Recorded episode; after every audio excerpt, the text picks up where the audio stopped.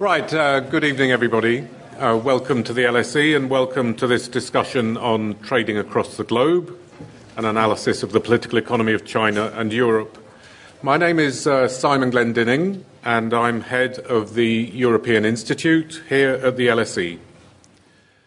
Tonight's event marks the official launch of a new double master's degree between the European Institute at LSE and the Institute for Global Public Policy at Fudan University, Shanghai. It's the MSc Global Political Economy of China and Europe.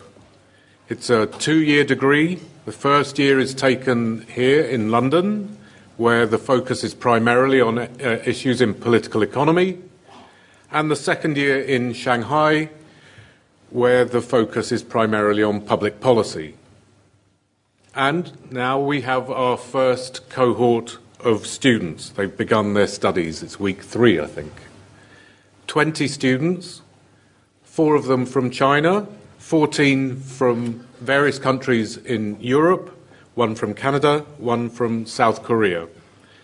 Now, that degree with 20 students coming in its first year is pretty extraordinary. It had a, a, target of 15, and very often it takes a few years for a new degree to warm up and build up towards its target, but overshooting it by five in its first year is excellent. And it's wonderful to have seen and met the students in London this year who are taking this course. Their interest and enthusiasm for the degree is great.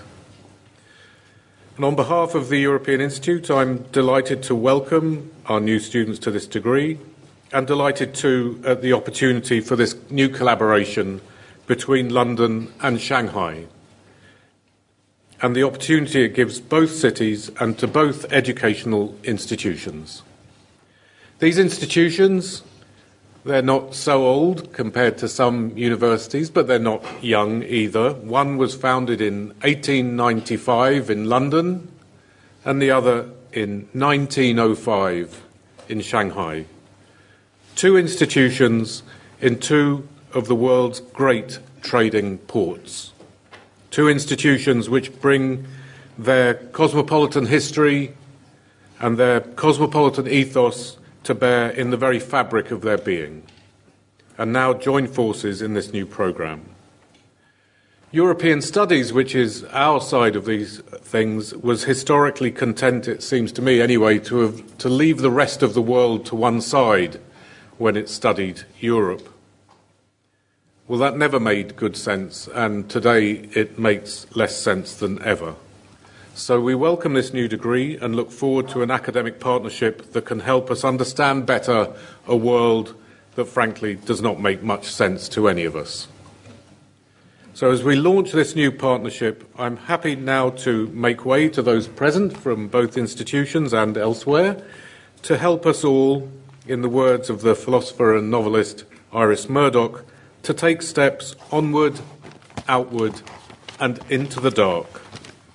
And here I hand over to our chair tonight, Professor Paul de Grauwe. Thank you very much.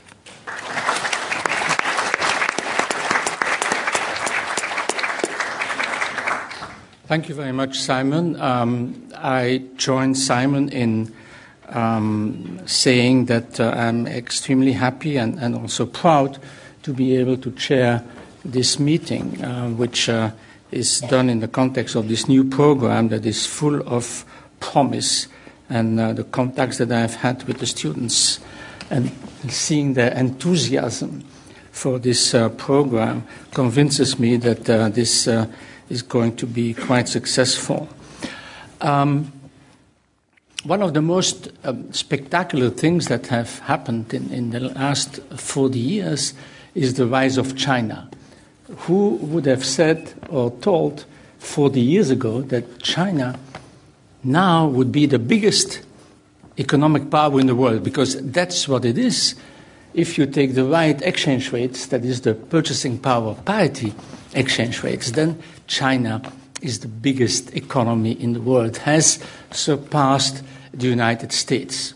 And it's continuing to move further given that its growth rate exceeds by far the growth rate of the US. So here we have um, something very new. The economic power, which also leads to political power, is there to stay and will change the nature of our relationships. And, and, and today also we, we observe that the US is retrenching in protectionism while China is opening up, and that creates for Europe the choice what, what to do.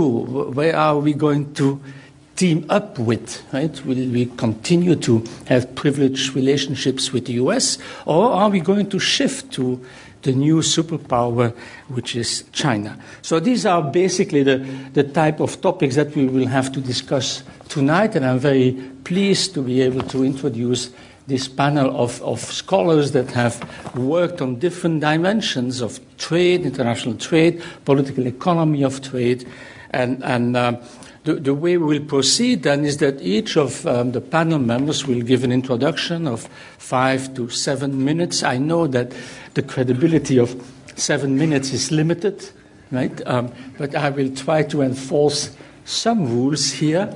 Um, and, and, so our first speaker then, I will use the alphabetical order, will be Dr. Robert Basedow, who is an assistant professor in international political economy at the LSE, the European Institute. So we are colleagues. Uh, in fact, we, we share, we, we are um, next to each other. Huh? And so we, we see each other almost every day. Um, before joining LSE, uh, Robert was an official at the OECD in Paris, and he also worked as a consultant for the European institutions, the German government, and was a Max Weber postdoctoral fellow at the European University Institute in Florence. Uh, next speaker will then be Professor Dr. Ding Chun, um, who is a professor in economics, holding a Jean Monnet chair in, in, in China, faire. Huh? Um, He's also director of the Center for European Studies uh, at Fudan University. He's vice president of the Chinese Association of European Studies and secretary general of Chinese Society of EU Studies. He was a member of the Global Agenda Council of Europe of the World Economic Forum. His teaching and research activities focuses on European integration and social economic affairs in the EU. He has published more than 140 relevant articles and works in Chinese, English, and German. Then um, our next speaker will be Dr. Yu Jie, who is senior, senior research fellow on China at Chatham House and associate fellow at LSE Ideas. She focuses on the decision making process of Chinese foreign policy as well as Chinese economic diplomacy. She regularly briefs senior policy practitioners from the G7 member governments, the UK Cabinet Office, which is a difficult job, isn't it? Uh, yeah. And the Silk Road Fund in Beijing, as well as major FTSE 100 corporates. That's really serious, right? Dr. Yu has been recognized as a leading woman of the London School of Economics for her contribution in teaching and engaging the public debates on China's foreign affairs. And then we have Dr. Thomas Sampson, who is Associate Professor of Economics at the London School of Economics, or in the Department of Economics. His research studies the impact of globalization on workers, firms, and productivity Thomas is also an academic advisor to the Bank of England, and an associate at the Centre for Economic Performance, where he has worked extensively on the economic consequences of Brexit. Does, does, this suggest that he will get questions about Brexit? I would propose you don't do that tonight. Prior to joining the London School of Economics, Thomas worked as an Overseas Development Institute Fellow at the Bank of Papua New Guinea, and op- he obtained a PhD in economics from Harvard University. So I'm very pleased now to be able to start off this uh, panel discussion, discussion, and I give the floor to Robert first.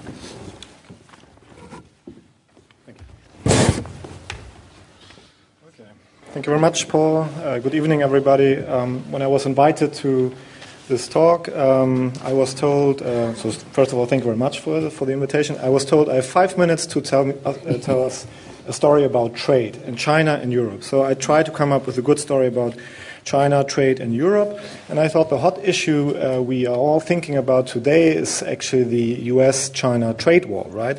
So I want to talk about this and the implications for Europe and the UK. What is actually coming for Europe and the UK in this context? So, first, a couple of words on the trade war and how I see it, and I think many people in the trade crowd see it, but I may be corrected if you disagree with me. I believe we are not really looking at a trade war in the traditional sense that it's an economics disagreement, that there's a dispute over certain trade policy choices of the countries. In reality, I think we are facing a geopolitical conflict between the US and China. Um, the US essentially, I think, has come to the conclusion that it must delay to some extent China's ascent as a global leading power, and that's why it's doing what it's doing. And to understand a little bit the context, the US was very uh, helpful when it was about basically opening up China, integrating China into the world community. And it had this idea that by basically integrating China into the world trade regime, China would become a bit more like us, a democracy, a capitalist economy. Over the last couple of years, however, Obama and also Trump, they have realized that's not actually the case. In contrast, actually, China is more a competitor, a challenger to Western and US power, and therefore this trade war is basically now going on. And the implication of that is that this trade war will not be settled by some small deal in the next couple of weeks, as we may believe when we read the Financial Times. This trade war is, I believe, here to stay for the next couple of years and decades, really. So, what are the implications of all of that for Europe and the UK? And I think there are three major challenges which we should look out for as Europeans and British residents or citizens. The first one is actually what the IMF told us yesterday and the last couple of weeks as well that this trade war is putting significant uh, pressure on global growth. And we know that in Europe we have a lot of fragile economies, but also Germany is very exposed to China, for instance. So in the Eurozone and in Europe we will see probably a, somewhat a recession, I would assume. And we know that the incoming Commission wants to reform Europe. Reforms are very difficult if the pie is shrinking. So I think we are actually headed for quite some trouble in European politics in that sense. For the UK, obviously that's also bad news because Brexit already put a lot of pressure on the British economy. If we have a global downturn, this is not going to help the UK. The second challenge, I would argue, is that this trade war is clearly not aligned with world trade law and the rules of the World Trade Organization. So we have a weakening of the World Trade Organization. That is bad for Europe because Europe is a technocratic and highly legalistic actor in world politics and also in world trade. So it's very much used to negotiating on the basis of law. If we have now negotiations based on geopolitics, I believe that's more difficult for the Commission to deal with. The greater repercussions of the weakening of the WTO, however, on the UK side, the UK uh, will leave the European Union, Brexit, right? So it will be extremely reliant on WTO law, on the WTO well functioning. Um, also, it does not have any FTAs in uh, basically concluded. It just rolled over some 15 FTAs with other countries. So if the WTO is weakened and we go into a global downturn economically and the UK doesn't have any FTAs, that means the UK is extremely vulnerable to, to economic shocks, I would say. Now, the third challenge, and that one is a bit of a, perhaps not that concrete to think about first, is a destabilization of the Middle East, I believe. You have to be aware that uh, the US imported for many decades a lot of its energy from the Middle East and therefore developed a very strong geopolitical presence in this region. Now, because of shale gas, shale oil, uh, the US has become very much independent of Middle Eastern uh, energy. However, China has become extremely dependent. It's almost half of its energy comes from the Middle East. However, in this particular region, it's really the Americans who, at least for the moment being, it's changing by the hour, right, uh, have been the leading actor there.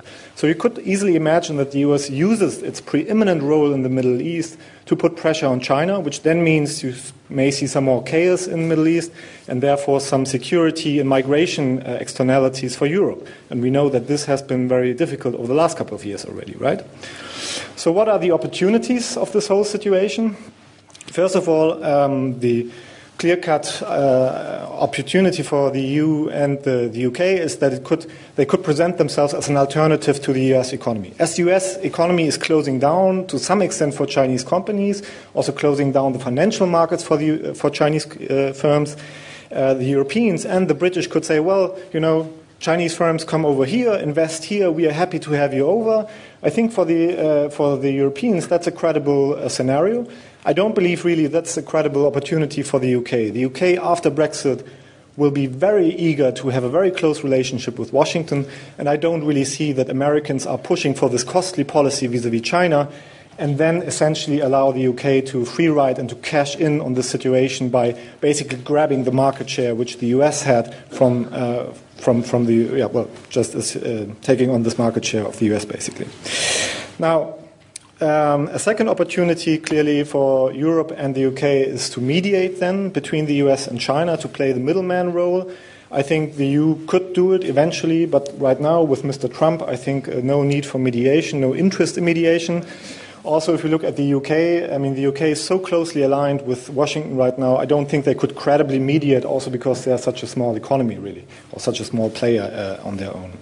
So, to conclude, I think this trade war is more about geopolitics. It will stay around for quite some time. There are a lot of challenges for Europeans and British, uh, also some upsides, I would argue. And I think in order to prepare the world for what is coming, what can Europeans and British now do? is to invest a lot into reforming the World Trade Organization and generally rules based global economic governance as far as they can. Uh, I cannot go into detail here, but at least make the current system as robust as you basically can so that if there's a real crunch moment in the next couple of years, the system can survive it basically. So thank you very much, and uh, I hope that was clear.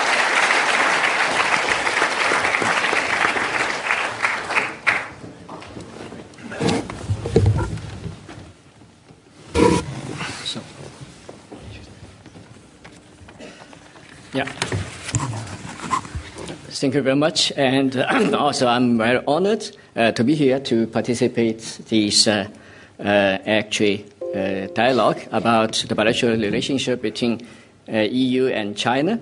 And I will use PowerPoint to give my presentation. Actually, my points was focused more on three points. The first, the status quo of EU-China relationship. Second, the concerns from both sides. And third, uh, my predication about perspective of uh, EU-China economic relationship. Sorry, the help slideshow, um, please. Ah, yeah. Thank you very much. Yeah. So, uh, very brief uh, about the status quo of uh, EU-China economic relationship. As we all know that both sides are m- most important trade and investment partner to both sides. Here, China is EU's second largest trade partner, while China, uh, EU is uh, China's largest trade partner. And when we uh, have a look at the items of trading goods, that's in these fields, China has relative surplus and when we have a look at the trading service, that's uh, EU has relative increasing uh, surplus with time. And when we have a look of the trade structure, that's more with the characteristic of so-called intra-industry trade.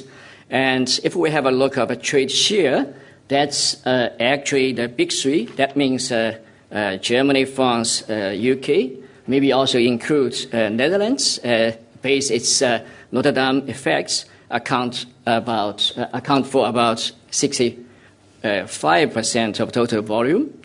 And then we will uh, have a look of investment. Chinese uh, uh investment into EU was uh, increasing recently very uh, significantly, especially from 2012. And after 2016, it's a bit stagnated.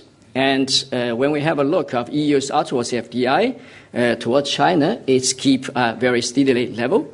And also the motivation for Chinese investment into uh, European continent or to Europe, uh, that's quite clear. That's uh, focused more on the strategic assets and also automobile manufacturing or these kind of uh, things.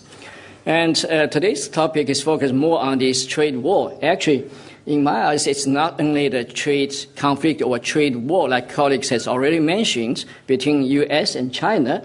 Here I also listed the timeline uh, between the trade conflicts uh, between U.S. and uh, uh EU. We all know that uh, Donald Trump has also imposed this tariff, yeah, not only uh, to Chinese products but also in European products.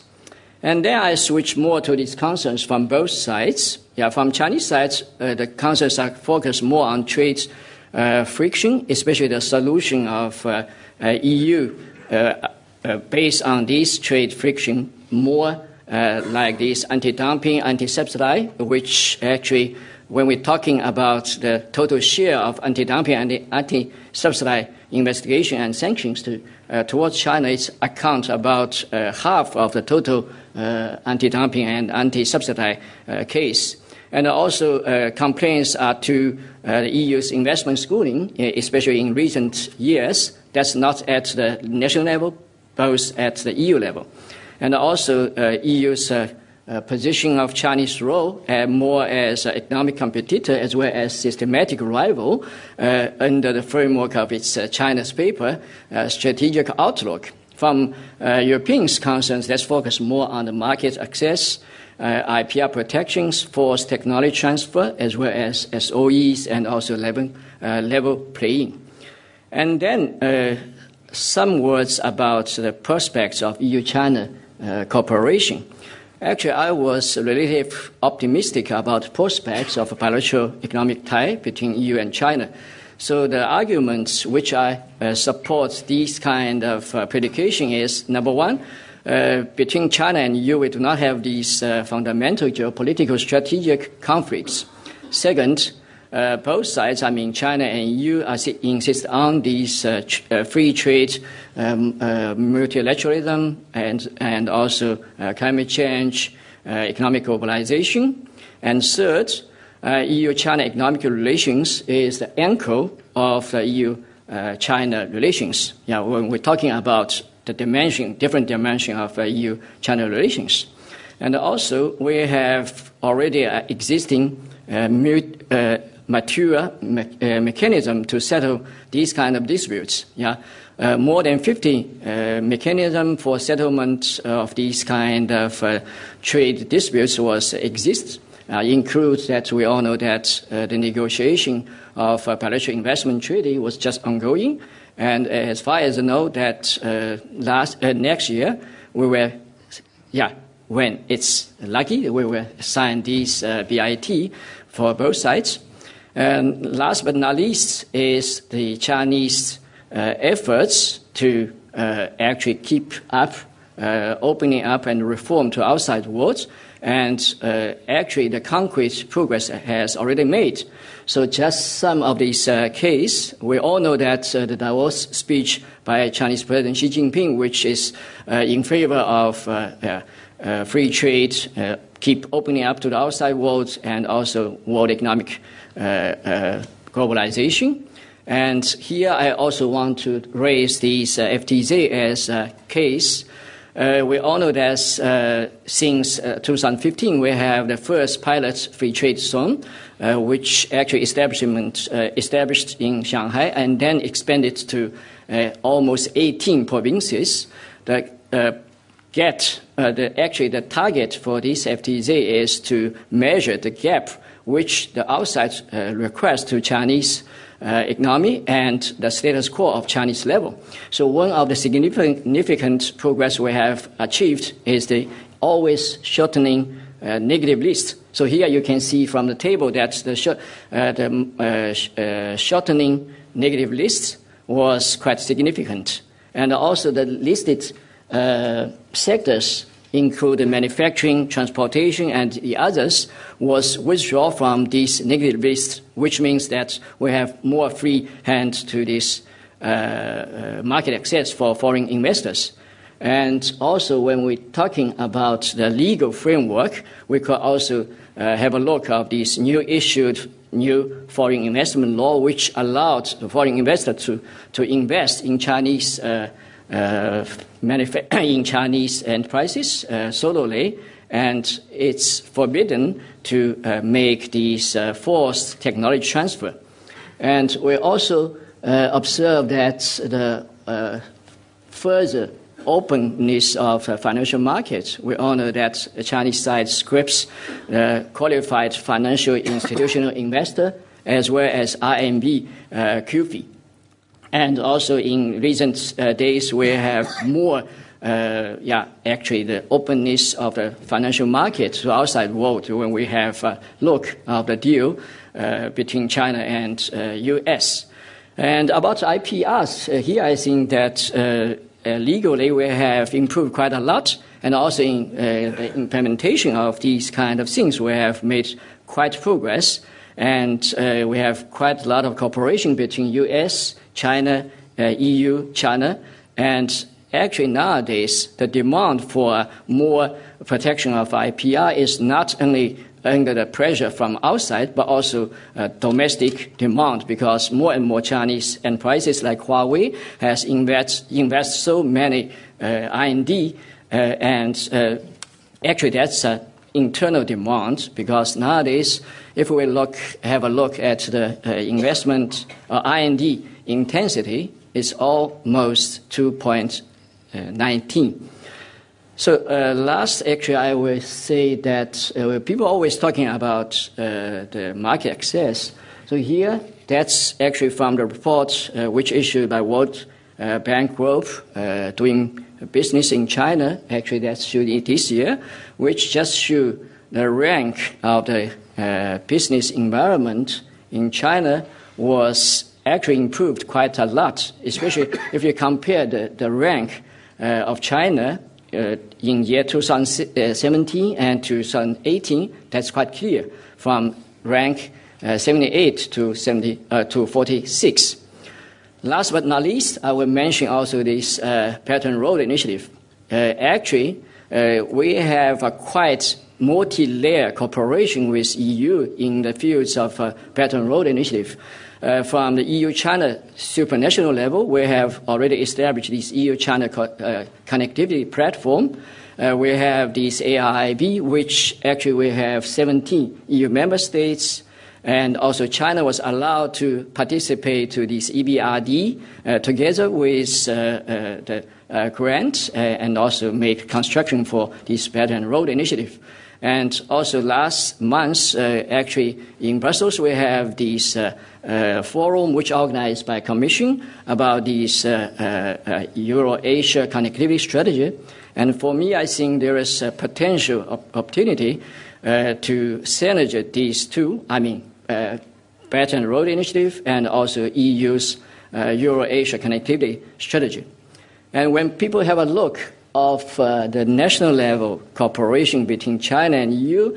So totally, 18 European countries was participating to this Belt and Road Initiative with different kinds of uh, forms. So here I just listed these in the uh, table. And as a case, I think maybe the China Express Railway is the significant uh, progress we, which we have. Yeah? So uh, nowadays, totally 15 European countries was involved into this, and uh, uh actually, total amount for this kind of shuttles is uh, account for uh, 11,000. And also not only this express railway, but also the construction of infrastructure like porters. So here the Greek Piraeus port is actually it's a case. So, uh, as a conclusion, I would say first, Sino EU economic relations are the most anchor of Sino EU relations. Second, China and Europe should resolve their disputes through cooperation instead of confrontation. Uh, last but not least, as China continues its reform and opening up, China EU economic relations should have optimistic uh, perspective. Yeah, so that's actually my input uh, for this dialogue. Thank you very much.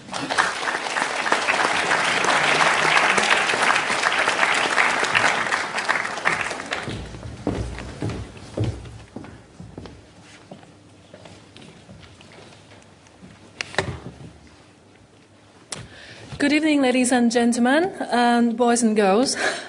I'm delighted to return to LSE. I don't remember how many times I stood in here and give lectures, so I'm delighted to come back again. And thank you so much for European Institute for hosting me tonight. And I remember 12 years ago when I was doing my master um, for international relations in here, and there was one model so-called Europe and the World, and there was a very limited discussion about China completely. But nowadays we seem to have a joint degree set up, so I'm really delighted to see the progress we made so far. Now, if we are talking about about EU China relations, perhaps probably one of the most important bilateral economic partnerships in international affairs nowadays. I mean, with the ongoing Brexit negotiation process, and also regarding what's happening with US China trade war, and of course, China will have to inevitably adjusting the European its relations with European Union. So, what kind of relations do we really have? The question is really not answerable for this very moment because everything's all very fluid. But so far, I think European Union doesn't really interested in get into this geostrategic competition between Beijing and Washington. Partially it's because within Asia, European Union has a very little geopolitical interest within in, in Asia Pacific. But secondly, I think also European Union somehow, despite they share the similar concern regarding China's non-market economy practice, on market access, on state-owned enterprises subsidies, but nevertheless, European Union still consider China being a major economic powerhouse and somehow would help the European Union economic growth at the same time. So having said all that, but the most important factor so far we would have would be the news from Washington. I mean, in the in the recent months, I would say the European Union's all the member states bearing on enormous pressure from the United States regarding the discussion on the utility, um, utility of the 5G network. And also, on the other hand, um, European Union facing an internal governance issue. I mean, I noticed there was in, in, March there was a European Commission paper to describe about China as being systematic rival. But on the other hand, I don't see it really as a as a China threat or such. I consider this as almost like an internal governance issue of European Union, EU 20, uh, 28, soon so going to be 27. So exactly whether European Union know. Um, so whoever sitting in Lisbon regarding China, would they holding a similar view for those who sit in Berlin regarding China? And clearly the answer is no. And obviously Brussels is not able to satisfy all the needs and wants of the member states on this subject. But ha- given all that noise, I think the Chinese government has changed very little regarding its, um, its stance towards the European Union. And obviously, President Xi uh, visited Europe twice um, in the last 12 months. Um, first thing China wants from Europe, very clear. China would like to have European Union being a secure and stable home to provide um, investment destination for the Chinese investors, both the state-owned enterprises, but also for the private enterprises as well. And secondly, given this ongoing bruising trade war between China and the United States, and also China's economic slowdown, and of course, China would need more economic alliances, as many as possible, within the international space, and also for those economic alliances which actually practice the international rule-based trade. So European Union again being a champion of that sense of economic globalization. And I don't really see the two sides why would not be able to cooperate with each other. And lastly, but not least, China is an emerging economy, and it still considers itself somehow want to be endorsed by the, by the developed economies. So what happened was Italy somehow signed up the initiative, the Belt and Road Initiative, clearly raised eyebrows in Berlin and in Brussels. But that's really what China is looking for, looking for to have as many developed countries as possible in order to follow that the Belt and Road Initiative. Professor Ding just offered those details over there. Um, so having said all that, but how European Union is going to really respond the so-called China challenge or the challenge from a regime which is so different from what somehow this part of the world cherish, you know, that sense of multi-party democracy, whilst on the other hand, you're dealing with a, a, a country with one-party rule. There's no clear answer for that. And I think it's also to do with the Chinese economy and Chinese companies themselves nowadays not just become the mere pupil of European companies to learn from the European countries and European companies, but also somehow become a very formidable competitors of the European companies and European member states. So if we're talking about Made in China 2025, many European policymakers, what will come in their mind is the European Union's very own industrial, um, fourth industrial revolution. So that sense of competition is ongoing, and that's at economic level. So the economic level of competition has somehow turned into a political resentment, a political sense of xenophobia even. Um, if you hear the discussion in Berlin, clearly the discussion will be very different, that sense of China fear. Why? because the European Union by no way they would actually acknowledge the Chinese Communist Party would be able to run a 1.4 million, uh, sorry, 1.4 billion population state. Firstly, and secondly, European Union, of course, always cherished the whole ideas of democracy and liberty. And in the past, back to 2005, when the European Union tried to integrate it into formal Eastern blocs, and what they have done, they have introduced economic reform, and they have also introduced the political reform. So they're hoping one day, and China will be like them as well, by introducing that political reform at the same time. But of course, given where we are now, by no way China is going to believe what European, you know, in terms of the normative values. And that sense of normative values will really be continues to divide the two economic partners. And perhaps I would considering that would become a major um, hindrance, a major obstacle to not getting the two economic entities getting much closer together. So that's the challenge. But the challenge also comes from that perception European Union offered towards both the Chinese policymakers, but also for the Chinese public elite as well. Uh, sorry, the Chinese public as well. The Chinese public opinion seems to have a very positive about European Union, but then somehow they couldn't understand why the European Union always prefer to lecturing on China on certain subjects, such as human rights and on individual freedom. So that sense of um, distance really putting the two sides apart. And as we all know, the politics is really the art of visible. So, so as to for Chinese um, China's relationship with any great powers, there's a wish, and there's also reality. So there's really a distance to travel regarding that from that wish to reality. And having said all of that, um, so to nurture a partnership between Brussels and Beijing, between Beijing and the various national capitals, and perhaps what European Union really have to do is to balance that sense of normative division vis-a-vis economic reality, and also how much realistically European Union is able to change China's political system. So I end it in here, and much look forward to hear your comments and questions.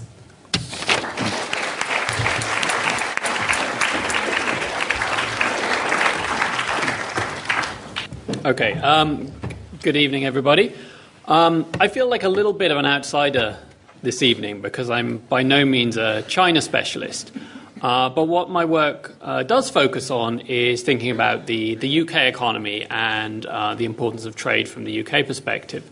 Uh, so, what I thought I'd talk about briefly this evening is uh, the importance of trade with China uh, for the UK and kind of what role trade might, with China might play in you know, potentially a, a post Brexit world.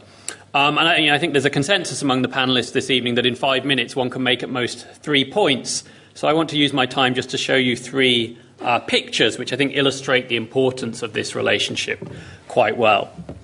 Um, so what we've got here on, the, on, on this first graph is just showing how the uh, volume of trade between the UK and China has evolved over the past 20 years. Okay, so you've got the UK imports from China in red and UK exports to China in blue. And you know what, what we see here really is, you know, it's the rise of, of China. China joined the World Trade Organization in, in, in 2001 here, and since then there has really been this, you know, China has become the world's export superpower, and there's been this explosive growth in the amount of trade that, that the UK and, and you know, most other developed countries do with China. So we see, you know, we see a rapid rise. Today, the UK imports about 45 billion pounds worth of goods and services from China every year. Um, to give a little bit of context, that's about two percent of UK GDP. Right, so it's not a it's not a huge number, but it's not a complete. It's it's, it's a substantial amount. The other thing, obviously, you can see here is that imports are much higher than, than exports. The, the UK runs a substantial bilateral trade deficit uh, with China. So we're much more exposed to imports from China than, you know, than UK firms have successfully managed to export to China. And this, you know, this, this, rise of China, this growth in trade we see here, has stirred a lot of interest in, you know, what are the effects of this increasing trade on, you know, on the UK economy and UK workers? Now, there's a lot of evidence from the US in particular that, you know, workers that specialized in industries that have faced a lot of competition from China and regions kind of where a lot of people worked in these industries facing big import competition, have, have suffered. There have been kind of genuine losses to the people that have had to compete with this increase in trade with China. The UK picture is a little bit different in that, you know, there certainly have been some industries that have lost out and that have declined as, as imports from China has grown. But overall, the picture is much more benign in the UK and in, in Europe generally than it is in the, the US. And the effects are generally, you know, pretty, pretty small and don't really explain a large part of what's happened to wages in the UK over the past 10 or, or 15 years. So that's the, that's the kind of first picture big explosion in trade with China.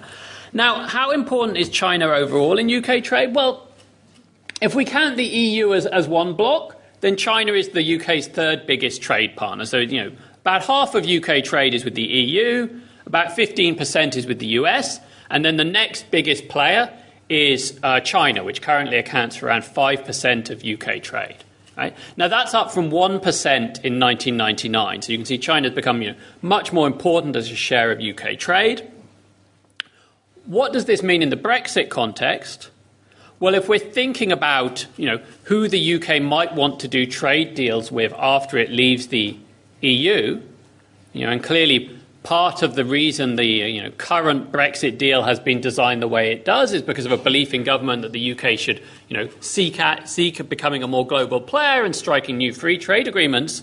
Well, the US is the, is the big prize, but then the next most important trading partner for the UK is, is China.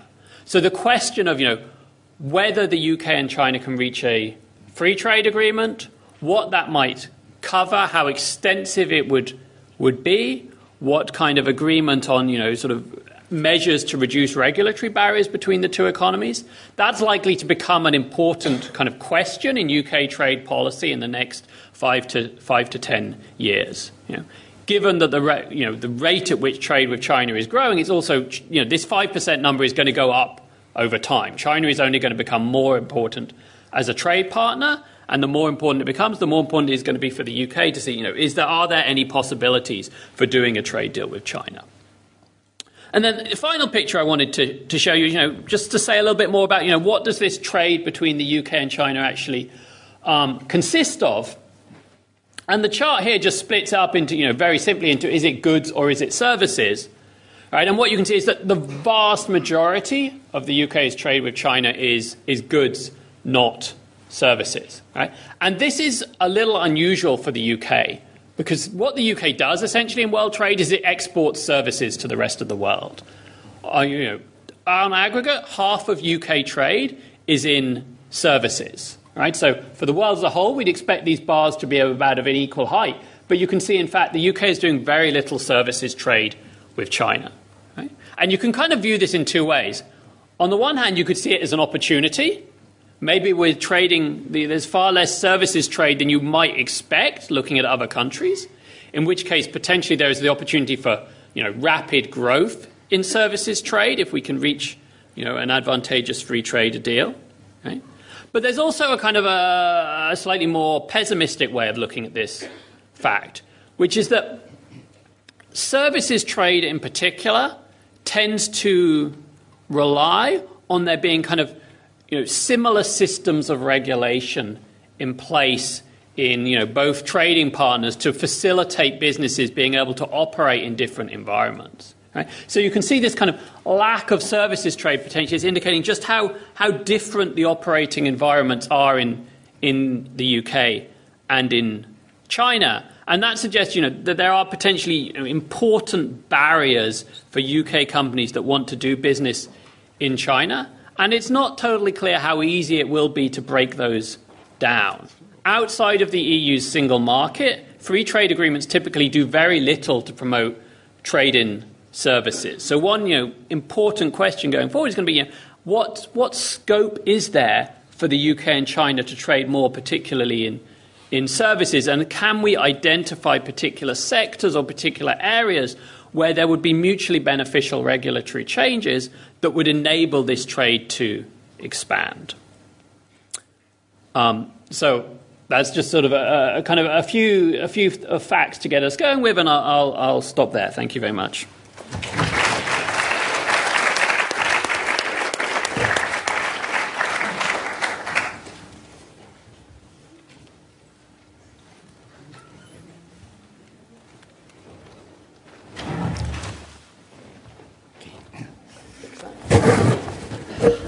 Okay, thank you. Um, before we open up uh, the discussion from you, I, I, would like to formulate a few questions uh, for the panel here.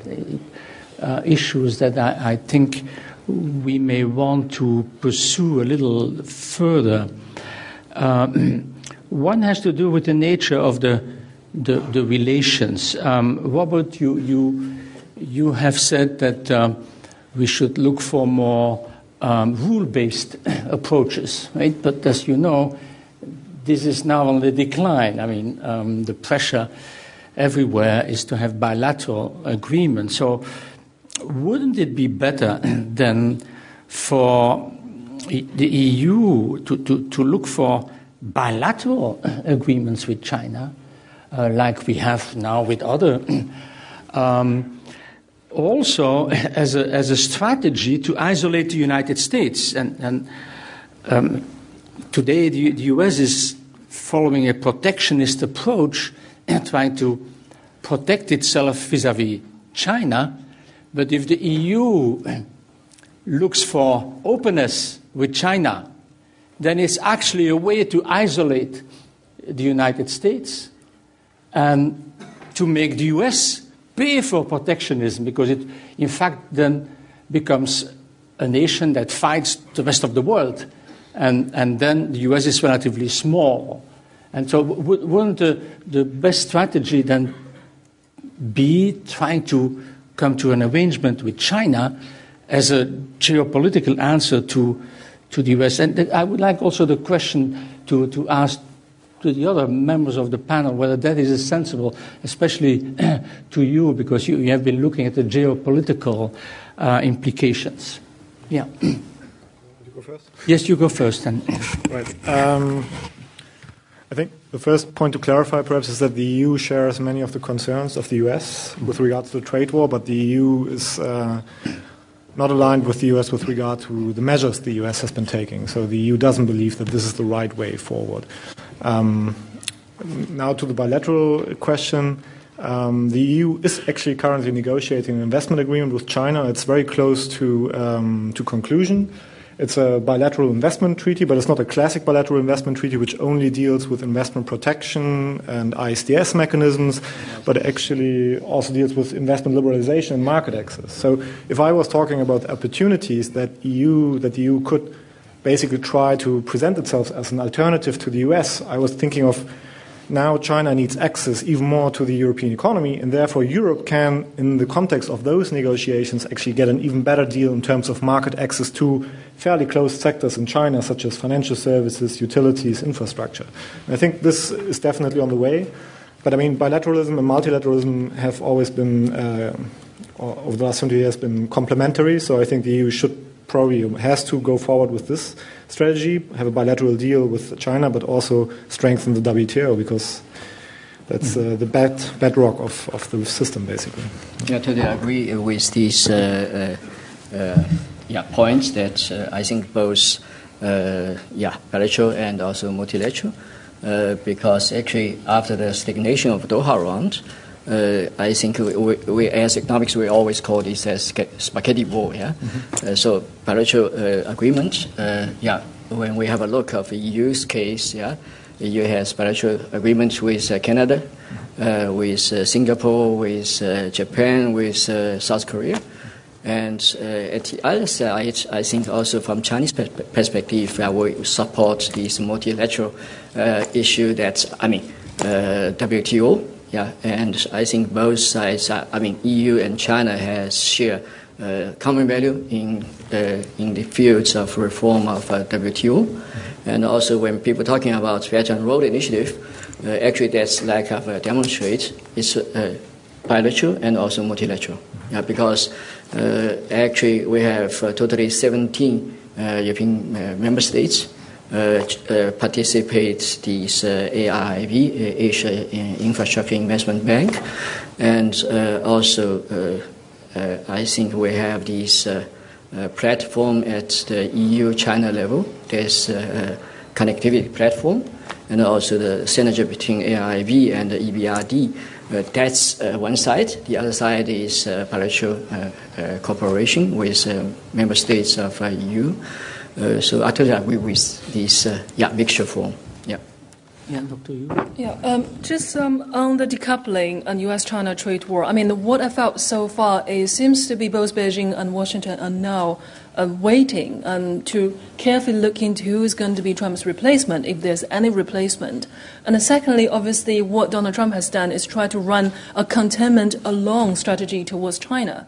But in the past 18 months or so during the trade war, I hardly see the European Union seems to be sided with Donald Trump because at the end of the day, even though European Union is alliances with the United States, but uh, it's really this alliance agreed with that sense of containment along strategy to go after China. If they agree to do so, and that would be a disaster for European Union economy, I would say. And secondly, um, regarding the um, European investment um, and also WTO discussions and various others on European Commission, it seems to be European Union is have that obsessions on rules, and whereas the Chinese have that obsessions on executive order. So I just wonder how the two will try to square that irreconcilable circle. On the one hand, rely on the rule of law, whereas on the other hand, you're relying on executive order. Now, from Chinese perspective, people also condemn very much about this so-called ABC strategy. Anyone but China. So when people when people talking about these uh, uh, TTIP mm-hmm. and also TPP or uh, TISA, that's the case. Mm-hmm. That's I think also one of uh, the proposal why yeah, people from China initiate this uh, Belt and Road Initiative. Yeah, the, no doubt we have also domestic uh, needs. Yeah, so to, to absorb more over capacity to, to develop the western regions, so these kind of things. Yeah, I think. Maybe I want to make you work a little bit also, Thomas. Um, you, you, you, you mentioned that um, there might be opportunities for the UK in services, right? Because the UK, the UK has, is a traditional and a very strong um, exporter of services, and, and, and to use that in its relation with, with China. But don't you think that the UK now has lost most of the leverage it could have had if it had stayed in, in the European Union, right? Obviously, it could have done that within the context of the European Union and have much more leverage than it will have outside the European Union, where it will be considered to be a small country relative to, to China. So, how do you feel about this?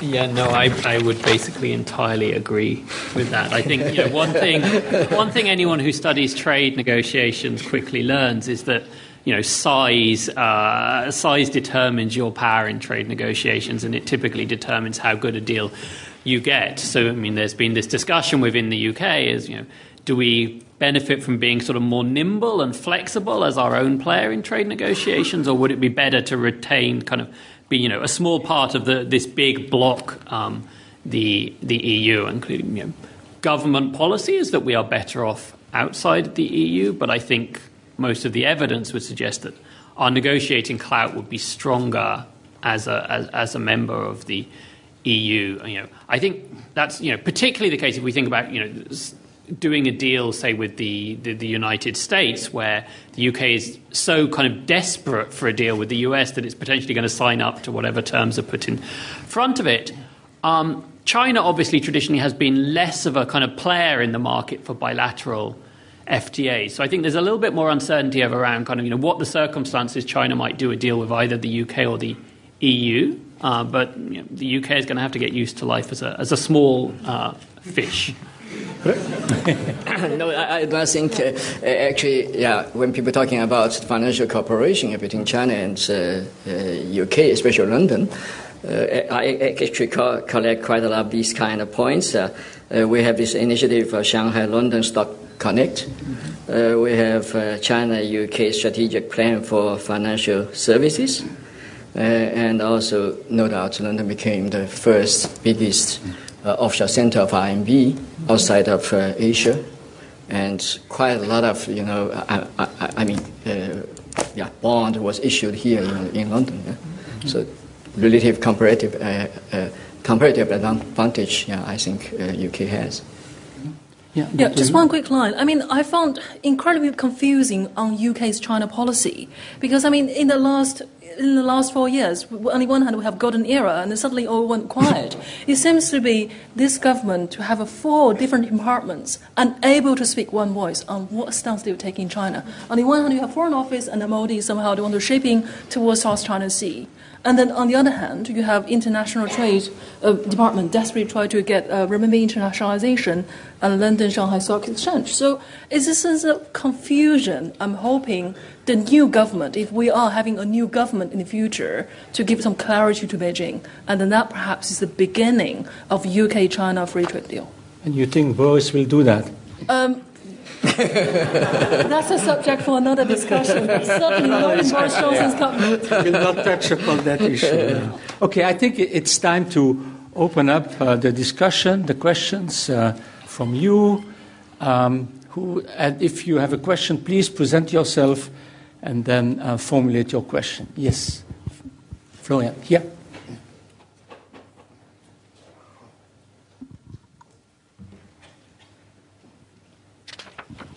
Thank you very much. My name is Florian Müller. I'm a student of the new program, Global Political Economy of China and Europe. And I've been working on especially the German China trade relationship in the past two years. And something I always wondered was like in Germany, there is a big fear um, against Chinese companies when it comes to takeovers of strategic sectors, let's say the car companies and so on. And there is the Chinese um, strategy China 2025, which defines, for example, the, the automotive sector as one of the sectors where China wants to become the leading power in the world. And so my question would be when a Chinese company approaches a German company for the takeover in the automotive sector, is it because the government wants the company to take over the, the German company? Or is it because the company itself, the Chinese company itself, has this strategic interest in taking over a German company? So basically, the question is mm-hmm. are Chinese companies controlled by the state, or do they operate more or less on, on capitalistic terms? I suppose you, Yeah. you are the candidate. Thank you. Actually, I express uh, my own views, not its uh, uh, Fudan view. Yeah. Uh, actually, uh, I think the merge of uh, uh, German robotic uh, factory that's uh, KUKA uh, have attracted more interest, and also that leads to the so-called setting up uh, this investment uh, screening regime, not only at the level of uh, Germany but also at the EU level. Uh, I think the competition is there. Uh, that means if you have a look of the four uh, decades uh, upgrading of Chinese manufacturing, that's quite obvious. Yeah, that's also the foreign invest uh, spillover effects of uh, uh, foreign investment. And uh, uh, here I always say, yeah, to, to, to answer your question, yeah, the, is it manipulated by the state? Totally not. Yeah, if you look, have a look of this kind of uh, wave of uh, outwards FDI, yeah, which uh, actually started from 2012, that's more driven by private enterprises. So I have the figures. The private enterprises account uh, about 19% of total amount of enterprises, uh, about 80% employment, about 70% innovation, about 50% tax revenue. Uh, so especially with this uh, uh, merge of KUKA, that's totally private uh, enterprises. And other points I want to mention is, uh, although there is uh, competition, yeah, but we have more cooperation. Yeah, if you have a look of the visit of Angela Merkel to Beijing, that's quite obvious with a full big delegation. And also, I think they learn from each other not only in this uh, uh, special, specific, concrete case, but also if you have a look of this uh, Made in China 2025, which has already mentioned by, uh, quite several times by colleagues, we have all, all, also nowadays uh, this uh, German National Industry Strategy 2030. Yeah, actually, I know that uh, uh, within Germany, uh, Germany itself, uh, there is quite a debate about this. Yeah, even the, the one of the actually the four of these Fünf Weisen, yeah, four uh, uh, wise people, which is a consultant for, for the German cabinet, was against this because I read the, the, the article they written or published in uh, Frankfurt Allgemeine. Yeah, so uh, even uh, besides this, yeah, uh, when we have a look of the, I mean, the case of uh, learning from each other, yeah. Uh, in China, we have this elite university project. That's uh, we call this as 985 or 211. But in Germany, we have this elite university project. Yeah. So for me, that's quite good. Yeah, it's a fair competition. We can learn from each other, and yeah, the, the, progress we have had, especially the upgrading of manufacturing in the last four decades, that's based on the strength, hard working, and also the spillover of this kind of investment. And also, I've already mentioned, if you have a look of this R&D intensity, nowadays in China, it's account for 2.19 percent. If we have an average level of uh, R&D intensity of EU as a whole, it's 2 percent, which is uh, 3 percent is uh, Europe 2020 target. Yeah. But I think, yeah, that's uh, actually for me, it, it's uh, normal things if you have a look or, or if you compare uh, actually the upgrading or the rising of uh, uh, Japan or South Korea in 1960s or 70s or 80s, that's the normal case. If we have a look at the catch-up process of Germany to UK, uh, that's also the case. Yeah. Okay. Um, maybe in the back there. Yeah, the lady in the back.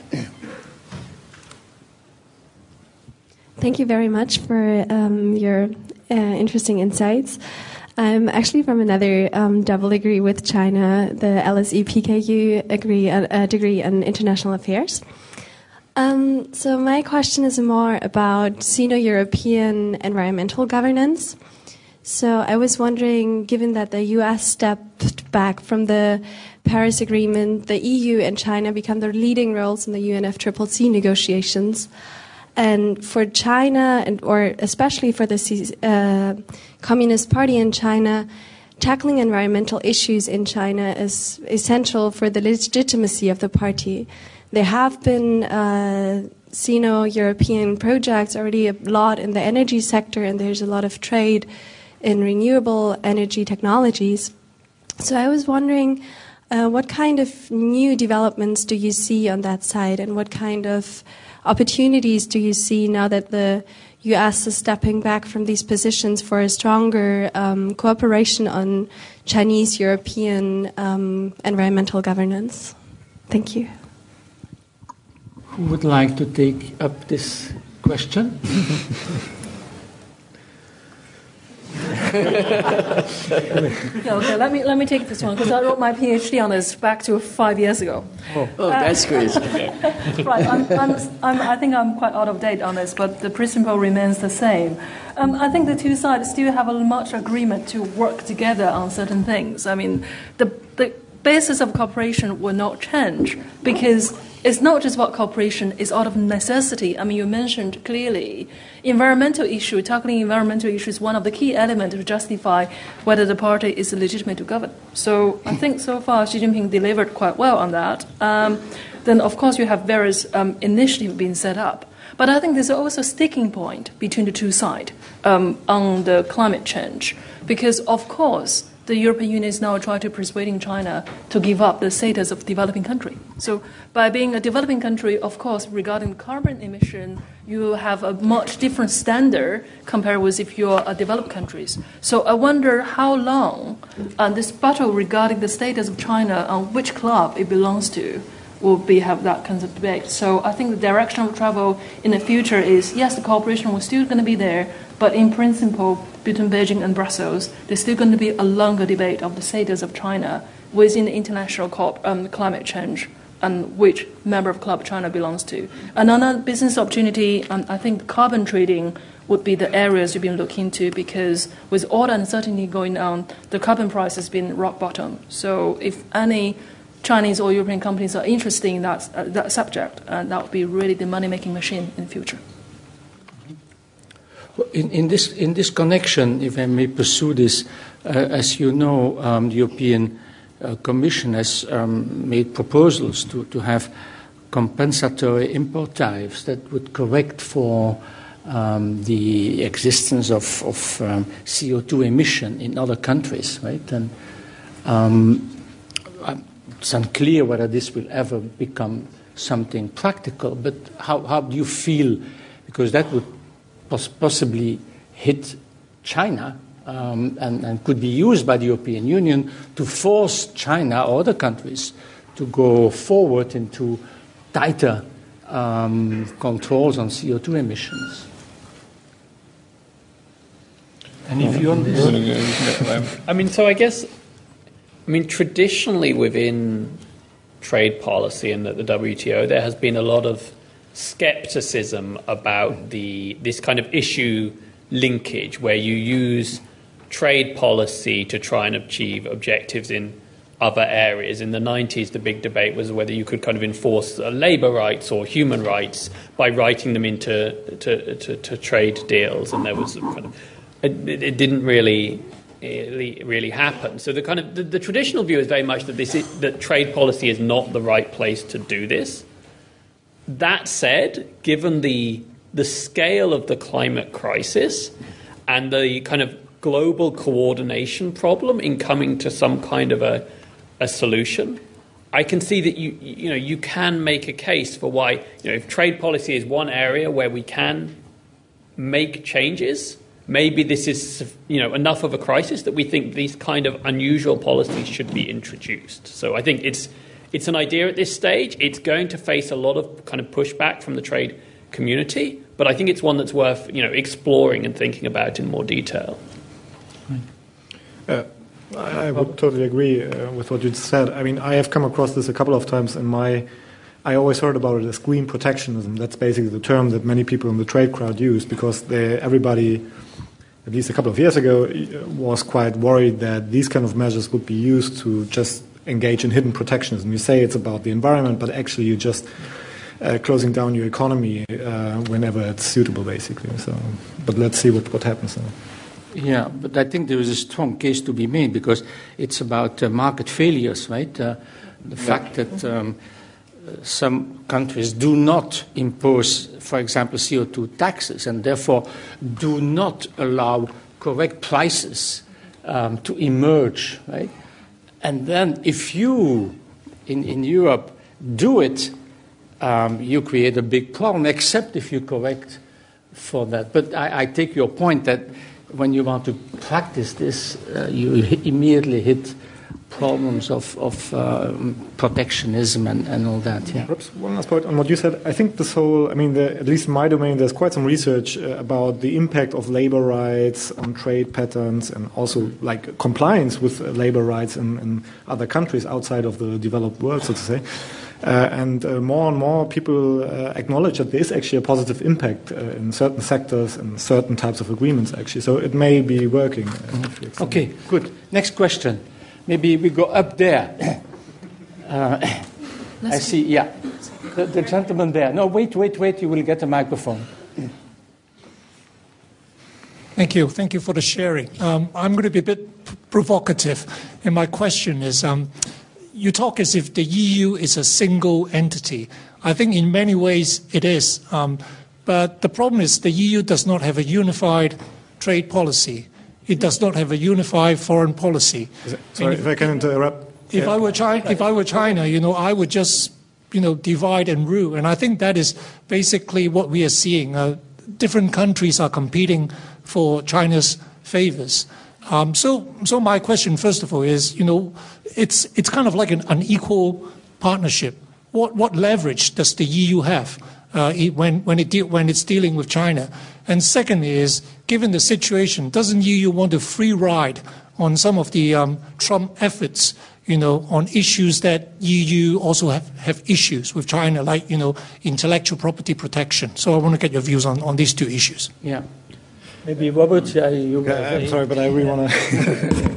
So I think just to counter uh, this argument, the European Union uh, actually has a common commercial policy which is completely unified. Yeah. Mm-hmm. There's no uh, possibility for Germany, as for instance Mr. Trump had to learn uh, over the last couple of years, to negotiate a bilateral deal with the US. It's just not possible, and no member state engages directly in bilateral trade negotiations with any other third country. So this is really one of the domains where the EU is highly cohesive and uh, very effective in what it's doing. So, what is the leverage of the EU? Uh, the EU is a very big economy, right? Uh, obviously, with the UK dropping out now, uh, it's significantly uh, shrinking. But uh, still, it's a consumer market of 440 uh, million uh, quite rich uh, people, right, after Brexit. So this is a big, big leverage that it has. Unfortunately, so to say, for the EU, it's a fairly open economy. So in that sense, it has kind of traded away already to some extent its, its bargaining chips over the last couple of decades. But uh, still, um, there are many ways, such as the FDI screening mechanism, which was mentioned many times, how the EU can still get a good deal, basically. And, and it is very effective. So I would really disagree with you there. yeah. If there is one thing we can say about the EU that is, as a trading agent and a trade policy, it is one of the big nations in the world, right? Together with the US, China, and the EU. And in fact, you see it also in the regulatory environment. The Brussels effect is the fact that in many countries now, companies take over the, the, the EU regulations without us telling them you have to do it. They know that if they want to be successful, they will have to go in that direction. So I think uh, that is quite a, a, a, strong position that we have. Okay, let's another student there. Yeah,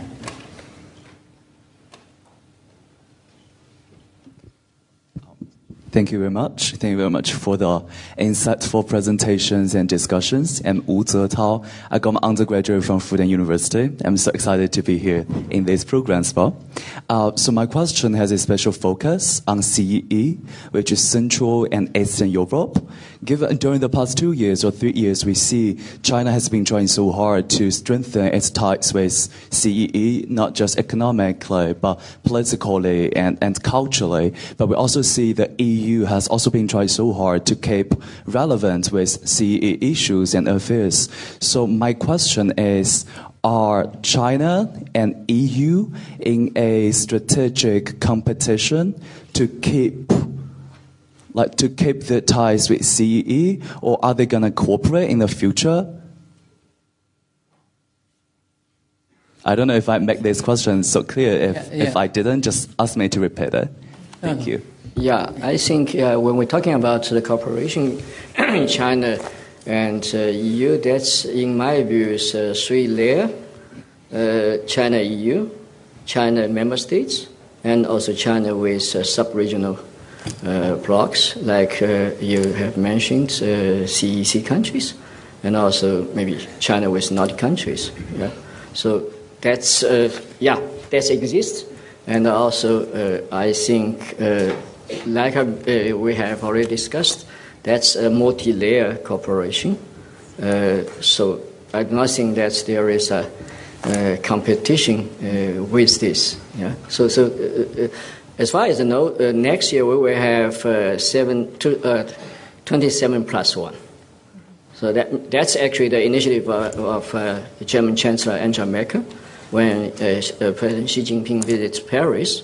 And uh, so we will uh, look forward to see that uh, 27 plus 1. So, so that's what I want to say is that's multi-layer cooperation. Yeah? So that's all the cooperations.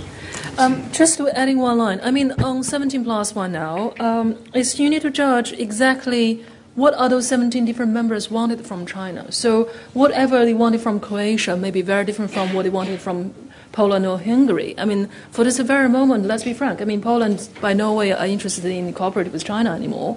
And but countries like Hungary, for example, still prefer to treat China as an important partner. So I think somehow this 17 plus one have given those 17 countries some kind of choices. You know, you can either choose Brussels or you can choose China or whatever you want to choose. So it's a I wouldn't consider it as being competition, but it's really, you know, you have you can do the multiple choices question. Whatever is really good for the national interest of that, of that individual member state. Yeah, in, in order to show that uh, China do not want to divide the EU itself, and if uh, you can see that uh, every time when we have these uh, 16 plus 1, that now 70 plus 1, uh, Chinese side will also invite uh, Commission and also the other member states to participate to this uh, summit, I think. Yeah. Okay. yeah. A gentleman there.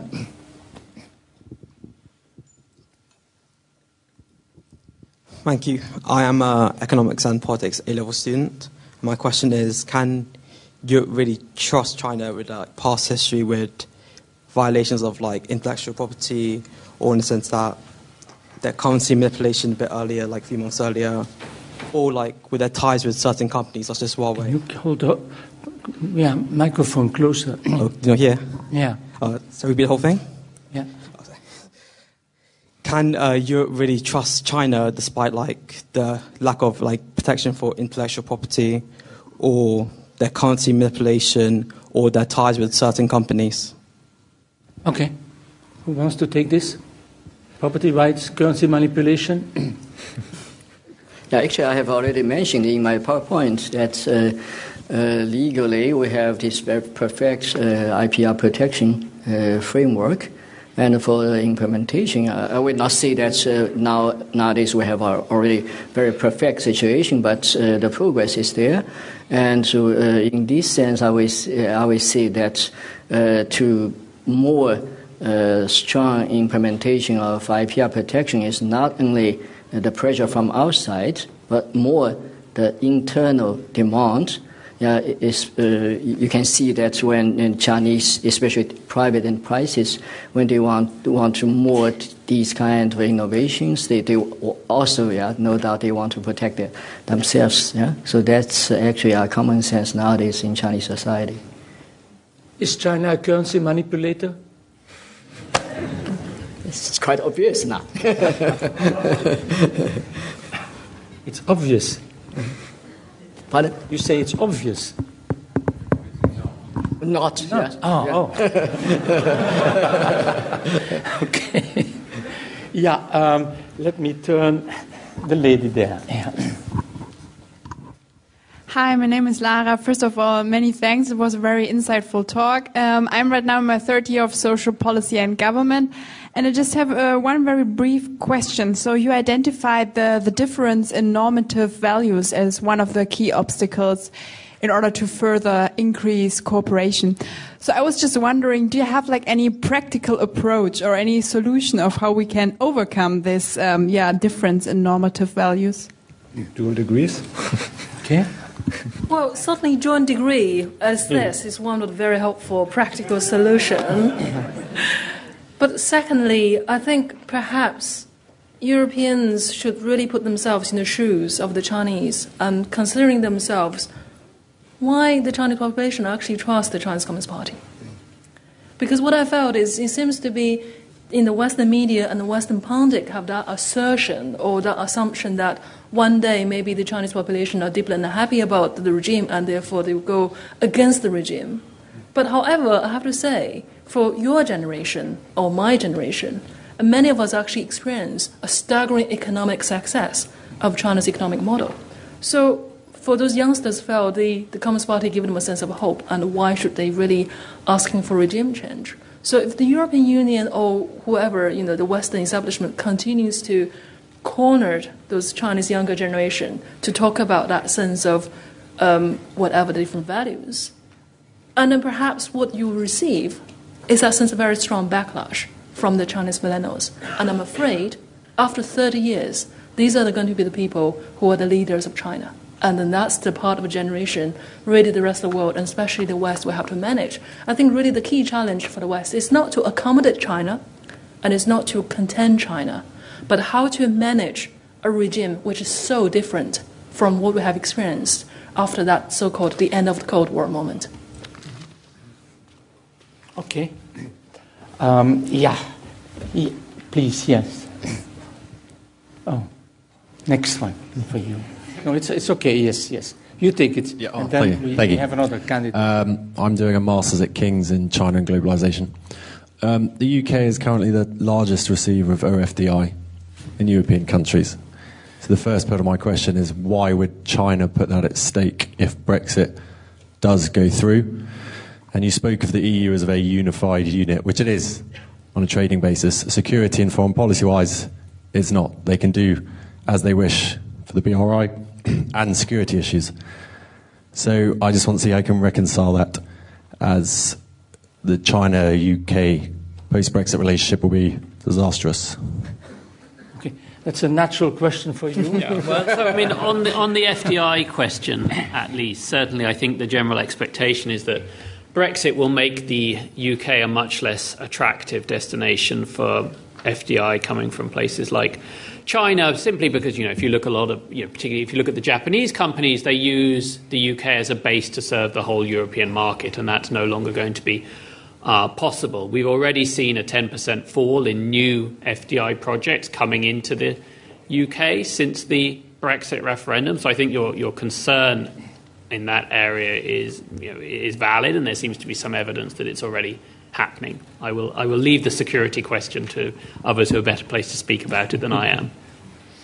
Okay. Yes, there was a question here. No, no. Sorry, I, I had promised. Uh, this.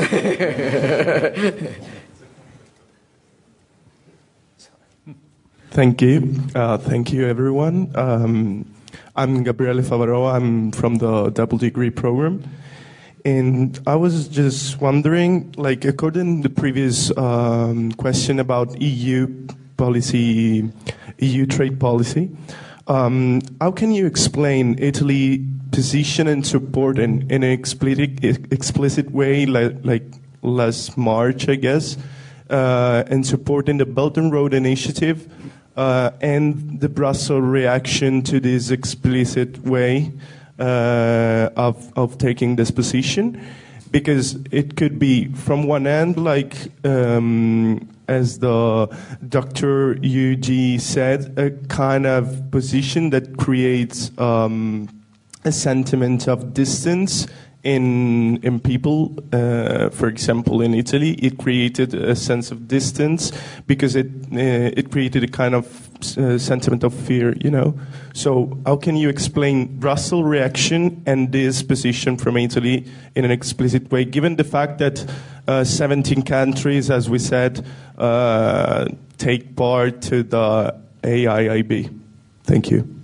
Okay. Who wants to take that up? Sure. Okay. Sure. I take that question. Um, it's a fair comment on this.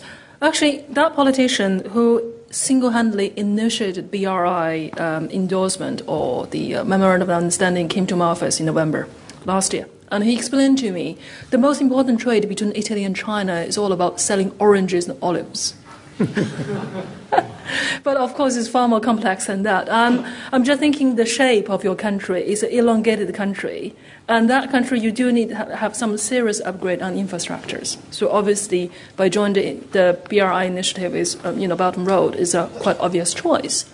But on the other hand, I think the danger in here is also to do with your own government. May I ask you how long your government will last? And especially in the last 40 years or 30 years, Italy has more than 18 different prime ministers.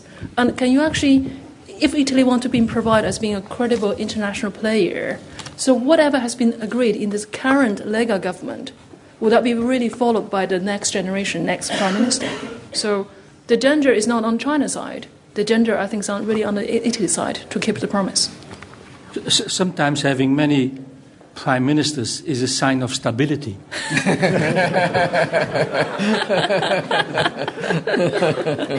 Um,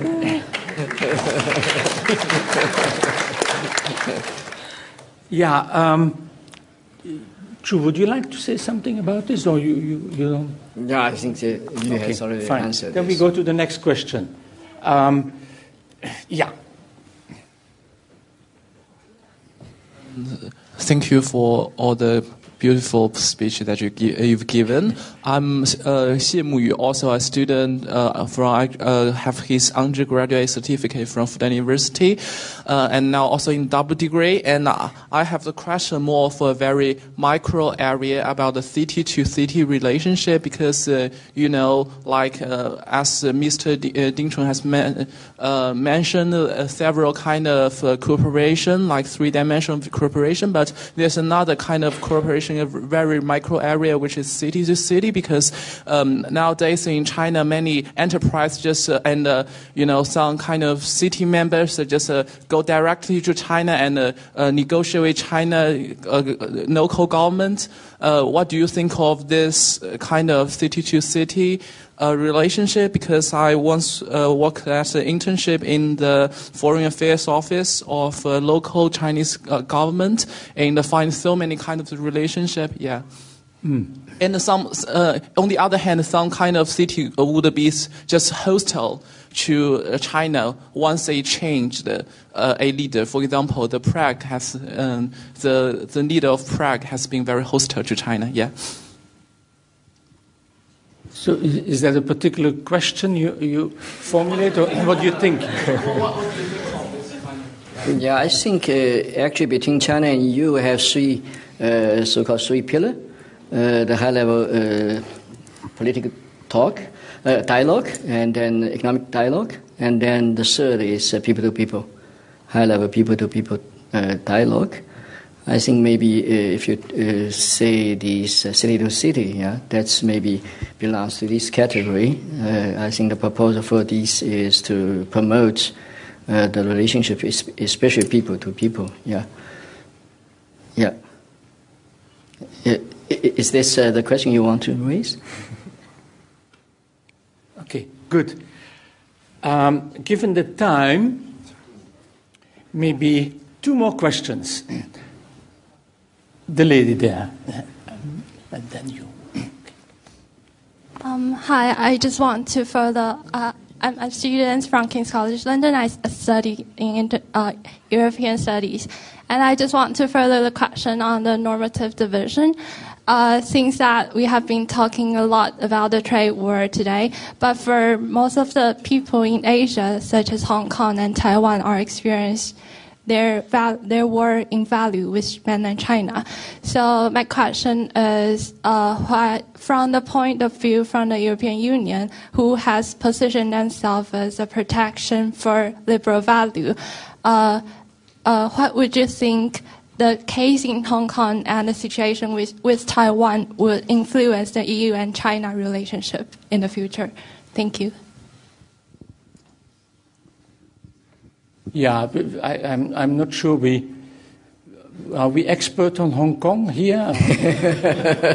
um, this is a this is a panel on on uh, trade and political economy of trade, and these are scholars that have uh, particular um, knowledge about trade, and I'm not sure we we want to go into discussion of Hong Kong because we have no particular expertise here, and, and there might be other occasions where we can discuss Hong okay. Kong issues, except if you want to.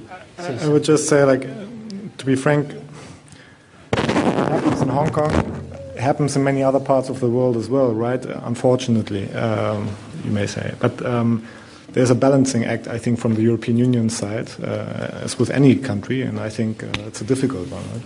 So. Okay. This was a well balanced answer. last question there.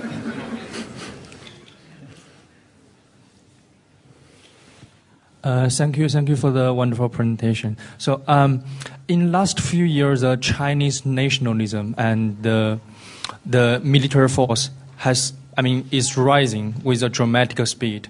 So, and a lot of people I know, a lot of European people, European people I know, they tend to believe that the the war between China and the surrounding country is inevitable in the future. So, uh, my question is about because as a Chinese, it concerned my interests. So, my, my my question is about how to avoid those war. I mean, those imaginary war in European people's European people's mind and peacefully, I mean, solve the territory disputes with, for example, like India, uh, Japan, and Vietnam? Thank you. Well, just a connection with trade, uh, but maybe. well, ma- many nations have been waging wars, right? I mean, um, the US, the European countries have been waging wars uh, all over history. And, and China is, in fact, one of the countries that has done relatively little there. Maybe it's time to do it, um, but uh, I, I doubt that this will be the case. I think we, we have to conclude here. I'm, I'm very happy that uh, I have been able to chair this meeting where we have had uh, quite insightful ideas about the nature of trade relations between China and Europe. I would all like to invite you, wait, wait, wait, to invite you for a drink. I'm, I'm, I've been briefed about this that uh, there is a drink, and this is in the atrium gallery um, downstairs in, in the ground floor. It's just out here, right? So you are welcome to continue the discussion there.